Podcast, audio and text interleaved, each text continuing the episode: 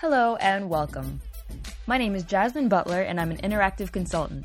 I've worked with major brands in order to help them with their web, mobile, and social app experiences. And this is Living Digital, where we talk about apps, marketing, technology, and innovation. It seems like there's an app for any and everything nowadays. There's an app that acts as a virtual lighter, perfect for concert swaying. There's also an app that lets you chat with nearby ghosts. I like to think of it like Legos. You can use pieces to customize creations in an infinite number of ways. And no matter how random the creation may seem, chances are there will be an audience that it resonates with. Even if it's just one person who's like, I have to have that app that translates my tweets into Dothraki every full moon. But of course, that's not why a majority of apps are made. The app economy generates billions in revenue each year. So, as you can imagine, brands, agencies, and individual people are hard at work every day trying to create valuable contributions to the app economy. All of this brings me to today's topic creating an app of your own. So, whether you're a brand, agency, or an individual, these are the necessary steps that they all have to go through to create an app.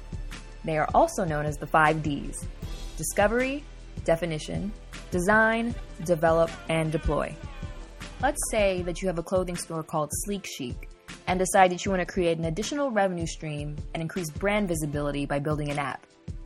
Step 1 Discovery is your opportunity to take a look at the full situation being addressed. In order to ensure that your efforts are in the proper context, you have to find data that supports the intent of your goals, identify architectural requirements, understand what's going on in the industry, and any other research that helps you determine the needs of this project.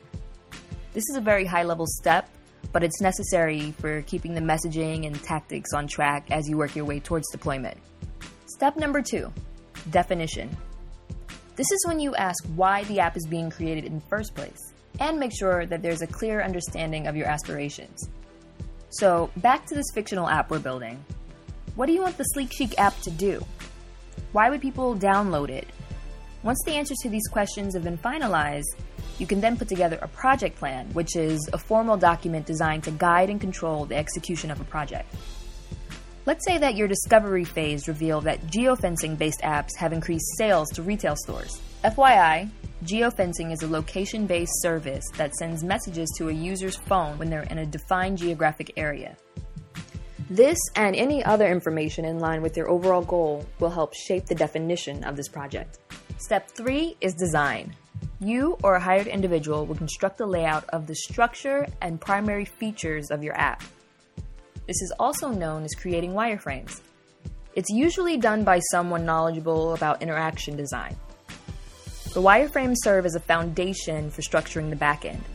So, in the case of your Sleek Chic app, you'd show everything the user would experience while using the app, from download all the way to their claim of a geofenced coupon. The fourth D is development. So you take your design elements and bring them alive by coding, integrating content, and testing for bugs. Sounds good. But who's going to develop your Sleek Chic app? Well, it would either be a freelance developer, a digital agency, or you could do it. If you have the patience and ability to take advantage of educational resources, then you can cut out the middleman and handle it yourself. Once development is complete, we've reached our fifth and final stage. It's time to go live. But note that you aren't just setting it free like a baby bird. The deployment phase is just that a phase where you monitor for additional issues and engage with consumers as needed. If you don't know, I'm telling you now. Just because you've built this application doesn't mean your audience is actively searching for it. So you can't forget the big M marketing.